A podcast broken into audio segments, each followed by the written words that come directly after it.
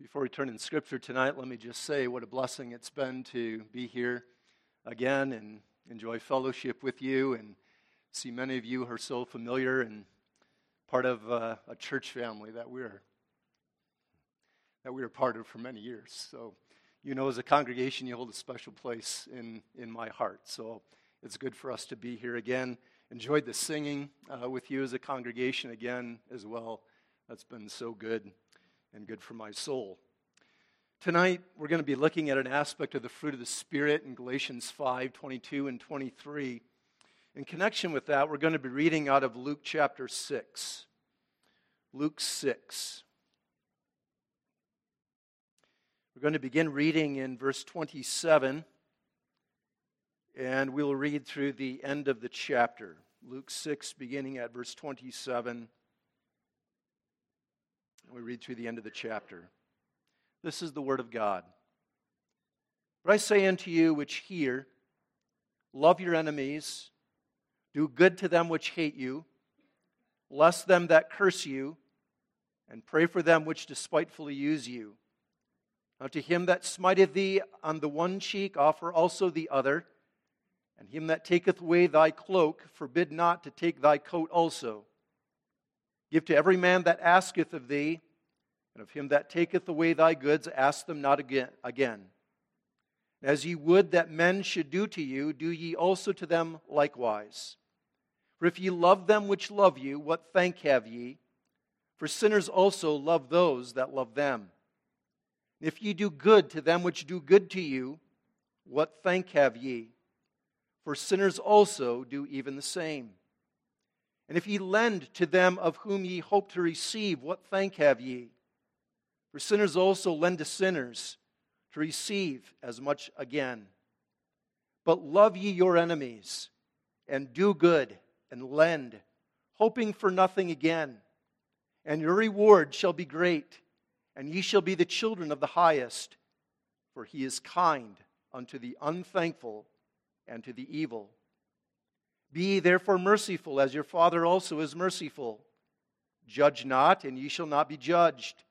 Condemn not, and ye shall not be condemned. Forgive, and ye shall be forgiven.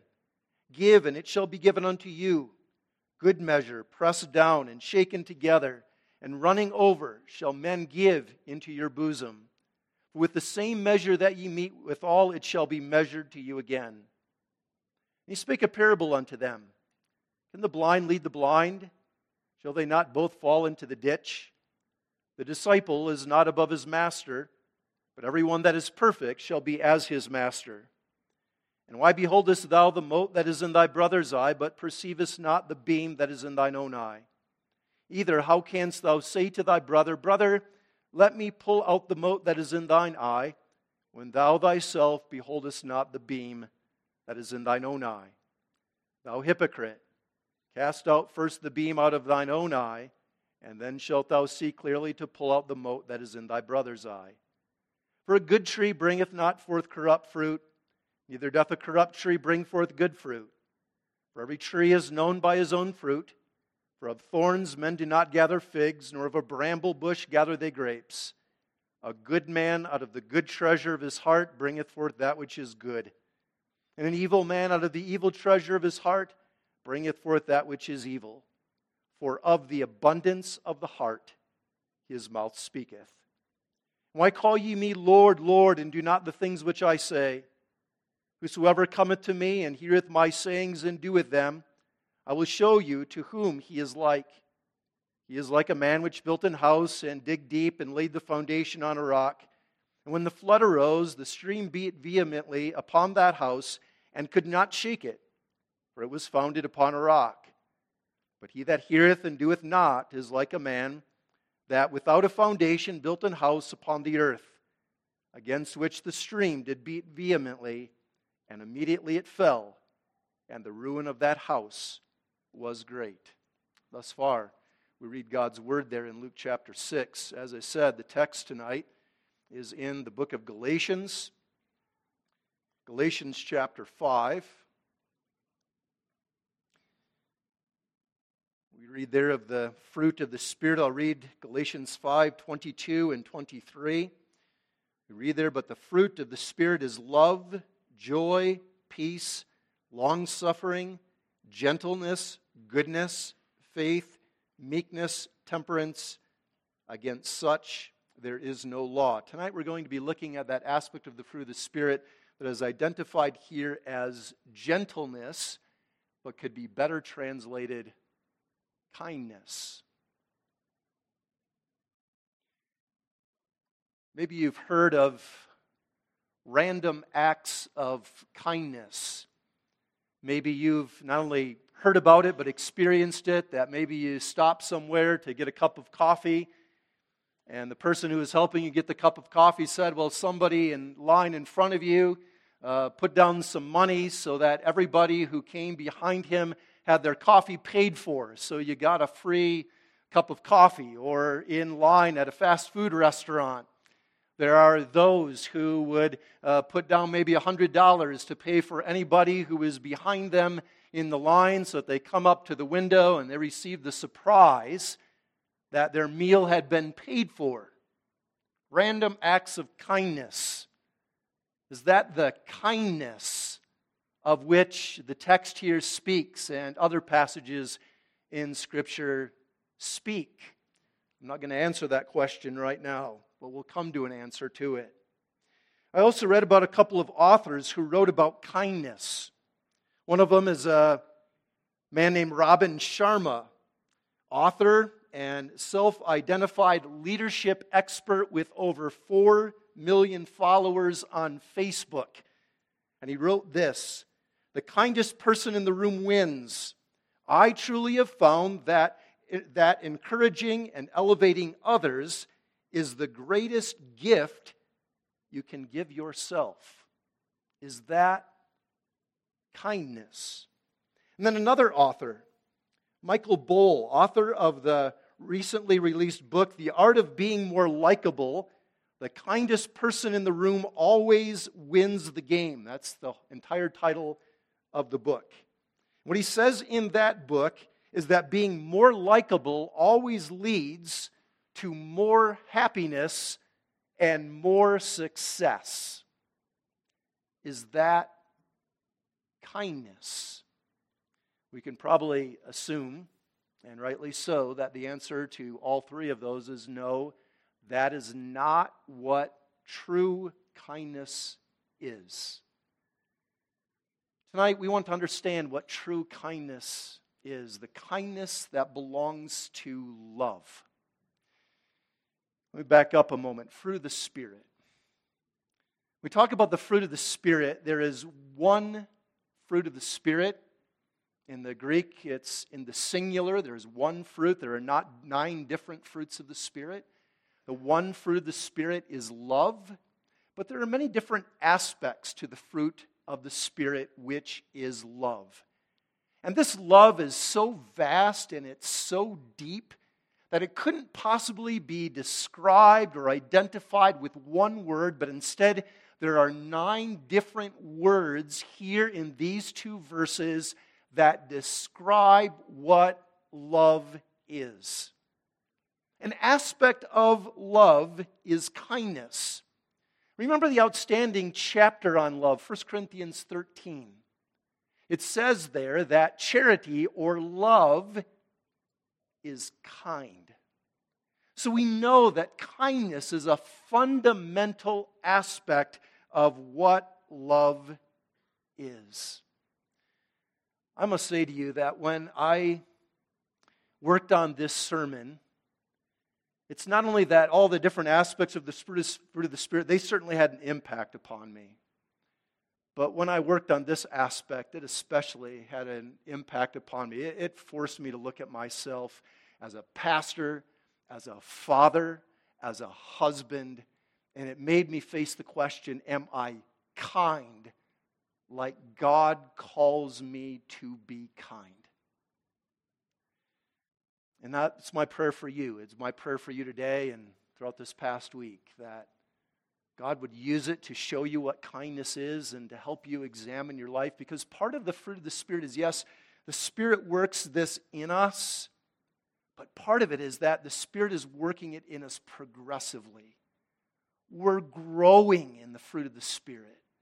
And so, my desire is that through the powerful work of the Spirit here tonight, not because of me, through me as an instrument, but by the Spirit, we would grow in our not only understanding of what kindness is, but living in the kindness of God. So, with that in mind, we consider tonight love's kindness. Love's kindness. Noticing first what it is, secondly, why it's important, and then finally, how we have it, and really how we grow in this. What is kindness? Many ways we could put it. Maybe the shortest, simplest way is to say that kindness is love in action. It's love in action. It's serving others practically by meeting a need that they have. It's serving others practically by meeting a need that they have. That's why I would say random acts of kindness are not what true kindness is. Although it's very nice for someone to pay for my cup of coffee or my meal, I have the ability to pay for my own cup of coffee or my meal. So that act of kindness was not meeting a need that I had. Doesn't mean it's not nice. It certainly was nice for someone to do that. But kindness is doing what is good by meeting a need that someone has. This idea is expressed in James 2 15 and 16. By the way, tonight there are going to be many passages of Scripture we're going to be looking at developing kindness from what Scripture teaches about it in many different places. So, James 2 15 and 16, we read there If a brother or sister be naked and destitute of daily food, and one of you say unto them, Depart in peace, be warmed and filled, notwithstanding ye give them not those things that are needful for the body, what doth it profit?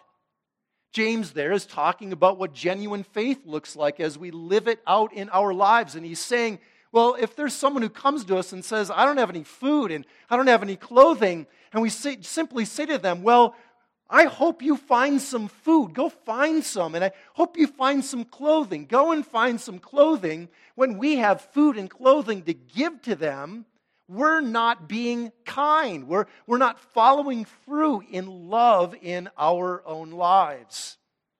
Maybe remember as I read that passage again uh, when I was pastor here, and I could remember at times there would be some who would come through after a worship service and, and they would say, uh, Hey, do you, do you have anything to, to give to us? We're in need. And they come through in an old truck or an old car or something uh, like that. And uh, I would say to them, Well, um, you know, by that time, I remember an instance, everybody had left the church. Uh, I think Jen and I, or maybe I by myself, was walking home, and pretty much everybody had gone. And I said to them, Well, if you come to the evening service, of course, the deacons will meet with you and care for you. But in the meantime, if you need something, we'll go home and we'll make some sandwiches for you, and, and we'll take care of whatever it is that you need at that time. Well, found out very quickly that wasn't what they wanted. They didn't want food, they wanted money at that time. But anyway, the point is, is that we're to, to show and demonstrate our love by meeting a need that someone has. Part of that means then that we're noticing the needs of others around us and we're moving toward them and we want to help them in their need and fill their need. Kindness not only is something then down, done outwardly, but it arises out of a heart of compassion. We're talking about compassion. We're talking about a heart that is moved by the need of someone else and wants to move toward them. So it's not something mechanical or robotic, but we feel for them in their time of need and want to help them in their need and move toward them in their need. Compassion is having a heart that is soft towards those around us, so that we have a deep, deep concern for their welfare and for their good. That's what kindness is love in action, seeing a need, and trying to meet that need, whatever that need may be. Now, to help us further understand what kindness is, we also ought to understand what kindness is not. The opposite of kindness is harshness, it's being cruel in word or in deed. The opposite of kindness is a, a judgmental and critical spirit. The opposite of kindness is looking at someone else with, with envy and simply looking at themselves from a perspective uh, that's very selfish and focused on me. And therefore, I look at them and say, well, you know, they can do what they, they want and they can have what they need. I don't have to help them. I need what I have.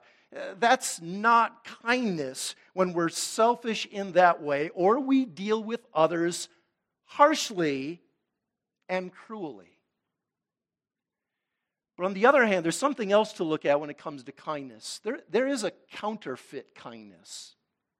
What do you mean that there's a kindness that looks like kindness, but it's really not kindness? It's a manipulating kindness. It's a kindness that in the end serves my purposes. That was the problem with those quotes I gave to you in the introduction to the service. The kindest person in the room wins. I truly have found that encouraging and elevating others is the greatest gift you can give yourself. The point is, well, you elevate others, and in the end, you'll elevate yourself even higher. It's such a great blessing for you. And in the end, it's all for you. That's a false kindness. It's not a kindness that's about the need of someone else. It's really, in the end, about me and what I want, or maybe to look good in front of others as well. False kindness is a kindness that is done with a smile on one's face, but in the heart, there's hatred and envy towards others. A false kindness is also a kindness that is not carried out in deed. It, it says the right words and says the right things, but it does not result in action in our lives. So that helps us to understand better what kindness is love in action, meeting the need of someone else who is in need. And now, to further understand what kindness is, we want to understand what it looks like practically, how it's carried out in life.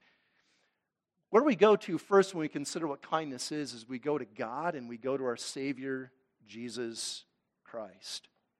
This kindness is found in God Himself. We read that tonight in Luke chapter 6. Let me go back to Luke chapter 6 uh, for a moment and to verse 35.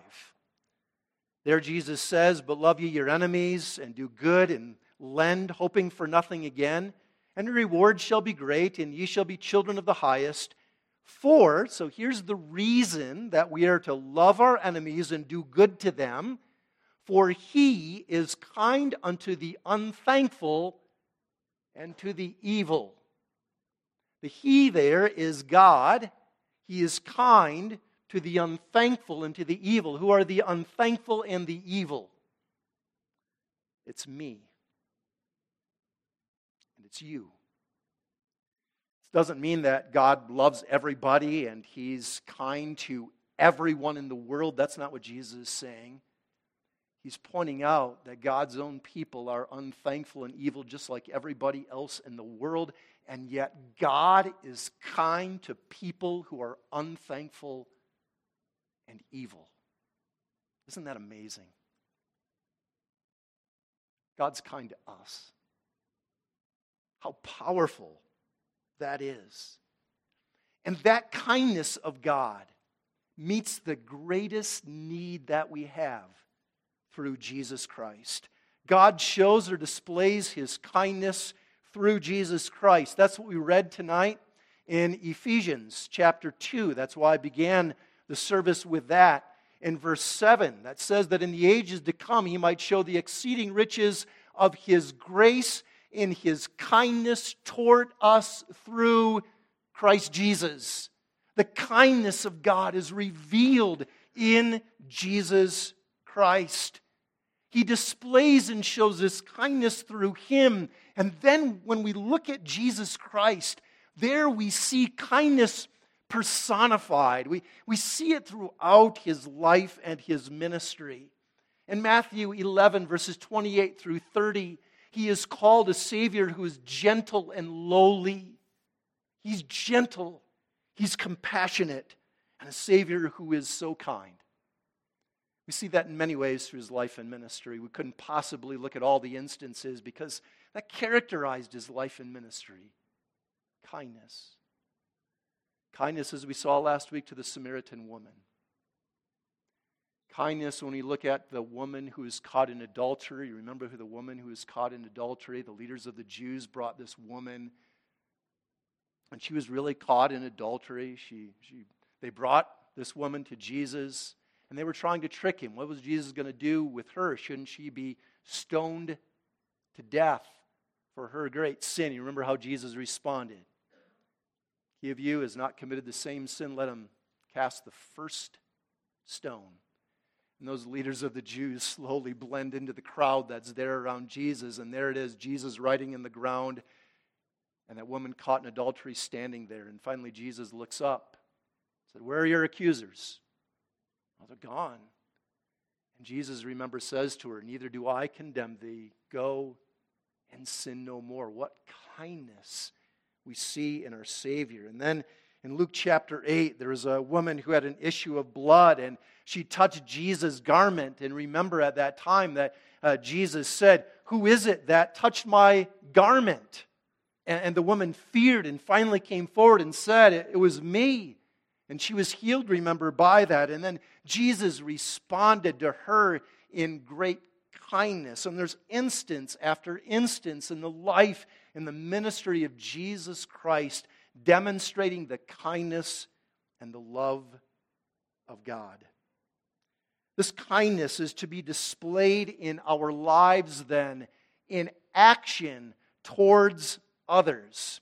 There are many different examples of that that you and I can probably come up with in our lives. I was thinking about an instance in my own life. I can remember when I was in seminary, and when you're in seminary, you're, you're kind of scraping by uh, financially. I don't say that to make you feel sorry for me. We, we had everything that we needed. But we had someone anonymously who paid our rent through all of the time that I was in seminary. Never knew who it was. That's not a random act of kindness. That was a need that we had. And there was someone who came and met that need. So we see and understand that there are many ways to demonstrate and show kindness to those around us. It's not simply in giving things, but we'll see there are many other ways as well. But we also want to understand that when this kindness is shown in our lives towards others, it's not simply that we're always nice or tolerating what everyone does. Even though kindness is meeting a need of someone else, real kindness is still tough on sin.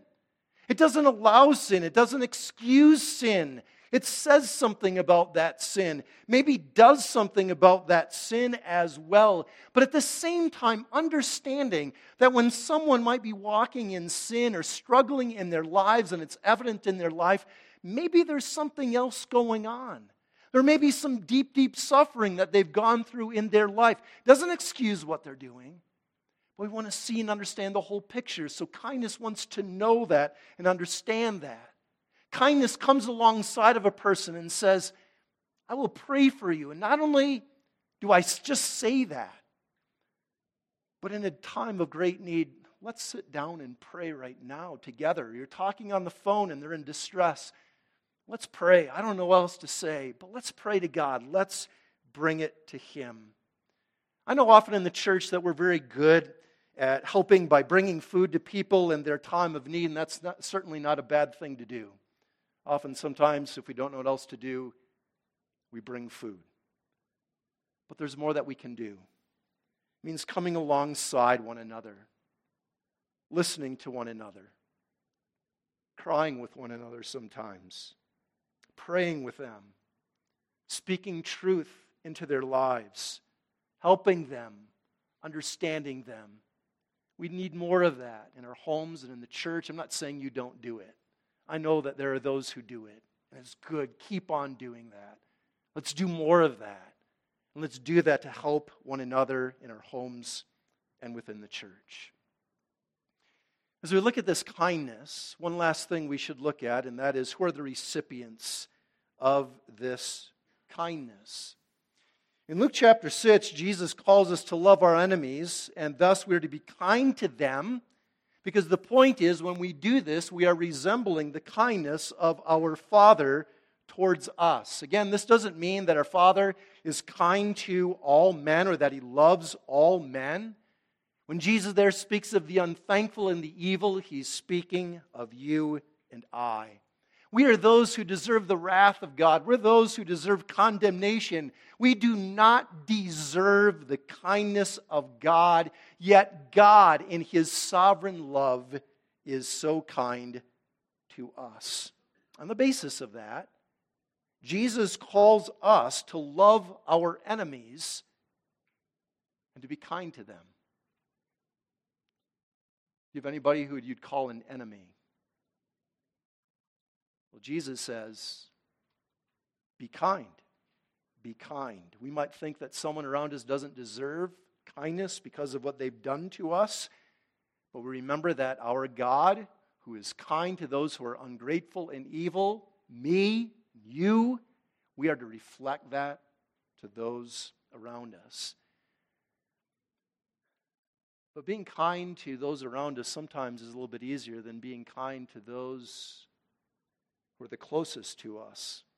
If we're to be kind to our enemies, what Jesus is saying is we're to be kind to one another and to those who are very close in our homes and in the church that can at times be a great struggle for us because sometimes in our homes and sometimes in the church, people see the worst of us our wife, our husband, our children, your parents. They see the worst of you. You take it out on them, the frustrations and difficulties that you have in your life. Our Lord Jesus Christ is coming to us and saying, those who are nearest to you, to them you ought to be the kindest. That's love. Seeing their needs and caring for them in their time of need. Those are important for us as a church, and I believe in our churches as well. We can uh, think that what's so important for us is getting our doctrine right, getting the truth right. Of course, getting the truth right and getting doctrine right are very important. I don't want in any way to minimize that. But at the same time, sometimes when our, uh, we're so focused on truth and we're so focused on doctrine, sometimes we don't think at all about life and how we're living. Are we living according to truth? Are we living according to the doctrine that we confess? And the point I want to make to us tonight is that the two things go hand in hand. When we understand the truth of God's sovereign grace, when we understand His great love for us, that's not an excuse for us to be mean and unkind in our homes and within the church. Instead, the more we know of the grace of God, what shows that that lives in our hearts is that we will be kind to those around us in our homes, within the church, and in the world as well. So that's kindness, the kindness that belongs to love. Why, why is it important to live this? Two reasons.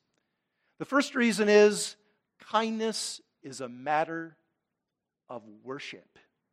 Kindness is a matter of worship. In other words, we demonstrate that we really know the grace and the love of God. We demonstrate that we really know the kindness of God when we reflect that kindness in our own lives. And so the question is tonight do you personally know the love and the kindness of God? Have you experienced the sovereign, unmerited, unconditional kindness of God. In a few moments, we're going to be singing Psalter number 281, Psalm 103.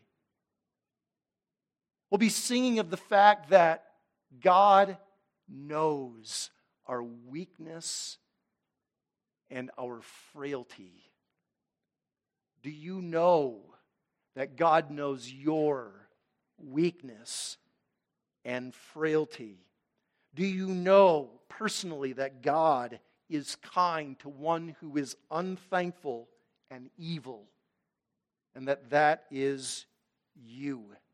Do you know that God, in His great kindness, has sent His Son not simply to die upon a cross? He did but that he sent his son to die upon the cross for your sins to meet the greatest need that you have. And do you know that God, in his kindness, continues to love you and give you everything, everything that you need? Do you know that God, in his kindness, does not withhold any good thing from you? Do you know that God, in His kindness, is demonstrating His grace toward you, as we read in Ephesians 2, verse 7? And do you know that although you deserve the condemnation of God and the wrath of God for your sin, yet God, in His grace, who has been so kind that He's delivered you from your sin, and not only deliver you from the punishment of sin, but He's delivering you from the power of sin in your life so that you're growing in holiness and godliness and faith in your life. Do you know this? That's the question. When we know this, we reflect it. We're so thankful for it. And that thankfulness is reflected in our own lives.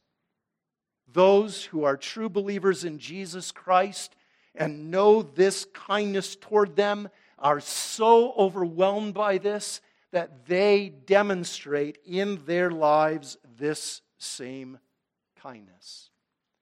So that kindness is not compartmentalized to just a certain aspect of my life and a certain time in my life, but I want to demonstrate that kindness in everything that I do. Because we have a Savior who demonstrated kindness in everything that he did.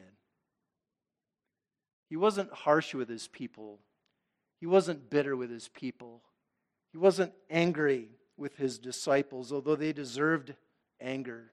He was kind and he was gentle throughout his ministry. I've personally been impressed by that. I've been reading a, a book lately called Lowly, or Gentle and Lowly, written by Dane Ortlund. Maybe you've heard of the book or read the book. It's a powerful book about the compassion and the love of Jesus Christ for his people, especially uh, during his ministry. But just think about it for a moment. Our Savior was the perfect Son of God. And he came into a world full of sinners. Although some knew him, still they didn't fully appreciate him. And there are many who should have known who he was, and they rejected him. He came to his own, and his own received him not. He came into this world of constant imperfection. And he was kind. Just think about that for a moment from the perspective of some of us maybe being perfectionists. We like everything in order. We like things done in a, in a certain way. And when they're not, then we easily get upset. Now, just think about that from the perspective of Jesus Christ. He came, perfect Son of God, into this imperfect world. You don't see a Savior who was always upset because everybody was imperfect. He was kind and compassionate. I can remember as a kid going to visit uh, uh, great grandparents. And this great grandparent, uh, the great grandpa wasn't so mean, but the great grandma was kind of mean. And I can remember on the way to going to visit this great grandpa and great grandma that my parents would be talking to us on the way. Now, be careful when you get there. Grandma's very particular. You don't mess anything up. Don't, don't make a mess of things. Don't, don't go down in the basement because she's even particular about everything down there as well. And she's not going to be happy if you mess things up there. And I can remember sitting there and you're a little antsy sometimes on a Sunday night after church, after sitting a lot of the day. And the temptation is you, you start ribbing your sister a little bit and you start getting a little rambunctious there and getting a look from dad. Settle down. And you see how easy it is for someone who is this perfectionist mentality and everything has to be clean and everything in its place, and they get easily upset when it's not that way. And our Lord Jesus Christ was not that way. He was full of kindness towards his people and is toward us as well. And so we're called to embody that. We're called, to, we're called to embody that kindness of God and our Savior Jesus Christ in our own lives. So we see in Colossians chapter 3.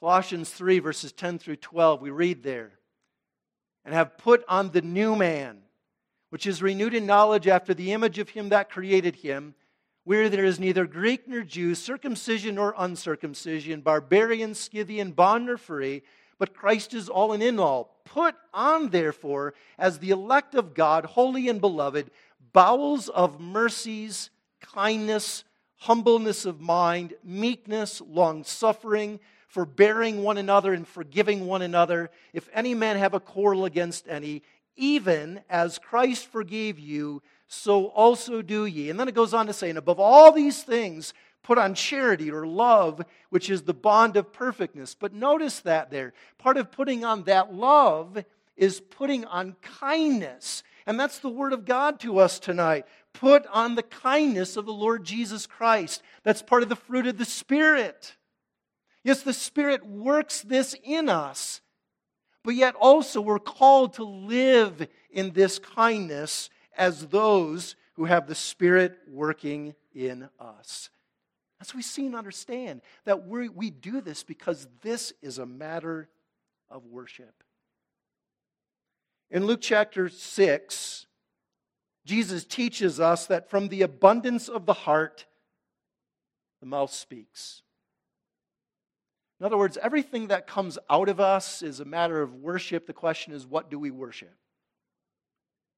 And Jesus is calling us to worship Him and to worship God by living in this kindness in our lives. That means when we understand the kindness of God toward us in Jesus Christ, we ought to be the kindest people in the world.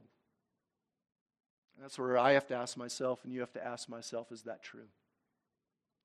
I ought to be the kindest pastor that there is, compassionate towards the flock, even, even when hard things are said.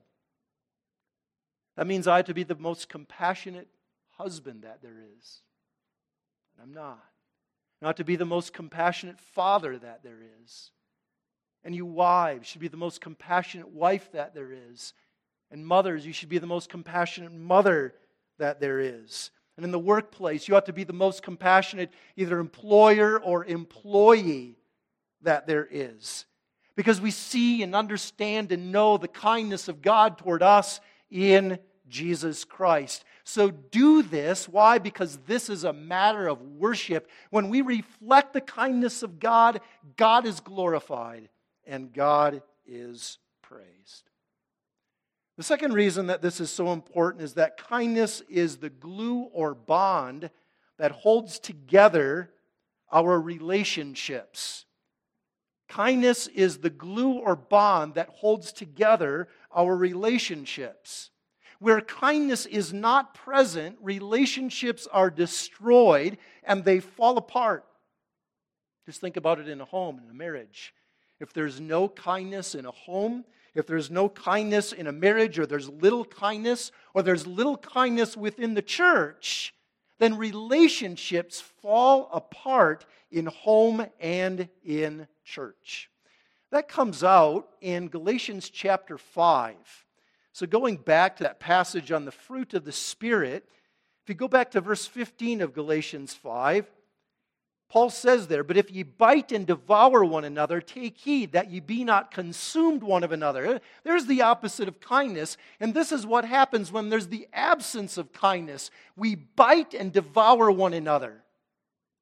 Sometimes that happens in marriages, sometimes that happens with children, sometimes that happens here in the church as well. And that's why Paul's saying, don't live in that way. That's not fulfilling the law of love, he says in the verses that go before. And then, in contrast to the fruit of the Spirit, before that, he talks about the work of, works of the flesh. Verse 19.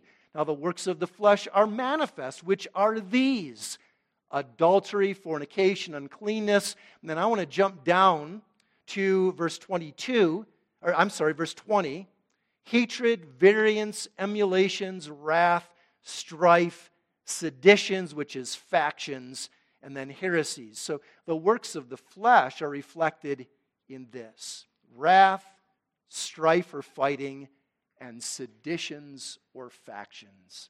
When we don't live in the love of God, when we don't live in the kindness of God, this is what happens. Factions develop in our home and within the church.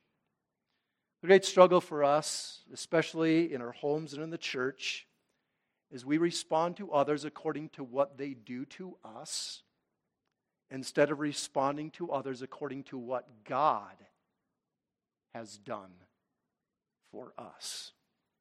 We make our relationships conditional. That's the, the, the simple truth of it. And we're to respond to one another according to what God has done for us. So we ought to consider tonight how have your relationships been hurt or destroyed by lack of kindness? And now it's very easy for us to think, yeah, she, he, that person, that person was not kind to me and it's destroyed the relationship. No, put that all aside. What about you? What about me? And what have I done? And what have I contributed? Let's remember tonight that kindness is the glue that holds relationships together. You see, kindness is an aspect of love. Love is a bond. When we talk about bond, think about glue, bonding agent. That's what love does. It brings us together. Love bonds us to God. Love bonds us to our Savior Jesus Christ. And love bonds us together here within the church and within our homes as well. Hatred separates friends, but love bonds them or knits them together. Again, that doesn't mean that love tolerates everything. We must not mistake kindness for tolerating everything that someone does. But we should understand that in love and in kindness, we want to care for one another and meet the needs of one another and do what is best for one another. So that's kindness lived out and why we ought to live it out as well. It's the bond that keeps us close in our relationships. Well, finally, we look at this how do we have it? The only way to have this kindness is by the supernatural grace of God. There's not anybody here who can put it on in their own strength. There's not anyone here in the strength of their own willpower who can go home tonight and say, I'm committed to being kind to everybody at all times, all around me. I'm just going to do it. None of us is capable of doing that. We need the grace of God. That's part of the fruit of the Spirit. The, the Spirit is the sole source of this fruit. We cannot generate it ourselves, we cannot produce it ourselves. Because that's true, that means as those who know Jesus Christ and have the Spirit working in us, and we have the beginning of this kindness in us, we pray. We pray. We pray that God our Father, through the work of the Spirit, would work this kindness within us. I wonder how that would transform our homes, our marriages, our church, if in this week, that's what we're constantly praying for. Give to me kindness. Give to those around me kindness. And we want to live in the kindness of God with one another. Challenge you this week. Pray for it. I'll pray for it for you as well. I'll pray for it for me and for my home as well. But may you pray for that in your homes and in your church as well. But along with that, not only do we pray for this kindness to be worked in us, but the Holy Spirit works this in us by opening our eyes to the love and the kindness of God to us in Jesus Christ. The Holy Spirit, who is the Spirit of truth and the sanctifying Spirit, opens our eyes to see truth. So, along with that, we need our eyes open more and more to the glorious grace and the glorious love and the glorious kindness of God in Jesus Christ. We need the Holy Spirit to open our eyes to show us how undeserving we are of the kindness of God because the more we understand how undeserving we are, the more we will be ready to so, show such kindness to everyone around us? Are we overwhelmed by the kindness of God to us in Jesus Christ? So, what we need is we need more theology. We, we need to understand God's grace and His love. We need to understand His character. We need to understand Jesus Christ. And the Spirit needs to open our eyes to see that grace and to see that love so that we would grow in reflecting it in our own lives. Let's give thanks together tonight for the kindness of God toward us in Christ. Let's give thanks together for the beginning of this kindness in our hearts and our lives by the working of the Holy Spirit. But let's pray that together we would grow in this kindness of God and the kindness of His love. Amen. Let's pray. Father in heaven, there are many times when we don't reflect thy kindness like we should. Forgive us. We also pray, sanctify us in our marriages, in our homes, and here within the church especially. May we begin to demonstrate more fully the kindness and love of thee, our God. But not only here, but we, may we demonstrate it in this world in which we live, even to those who are enemies and who we might judge are undeserving of that love and kindness. O God, so work in us that we would live in this love and this kindness of Thee, our God, for the glory of Thy name. We pray this in all dependence upon Thee and the work of Thy Spirit, for Jesus' sake. Amen.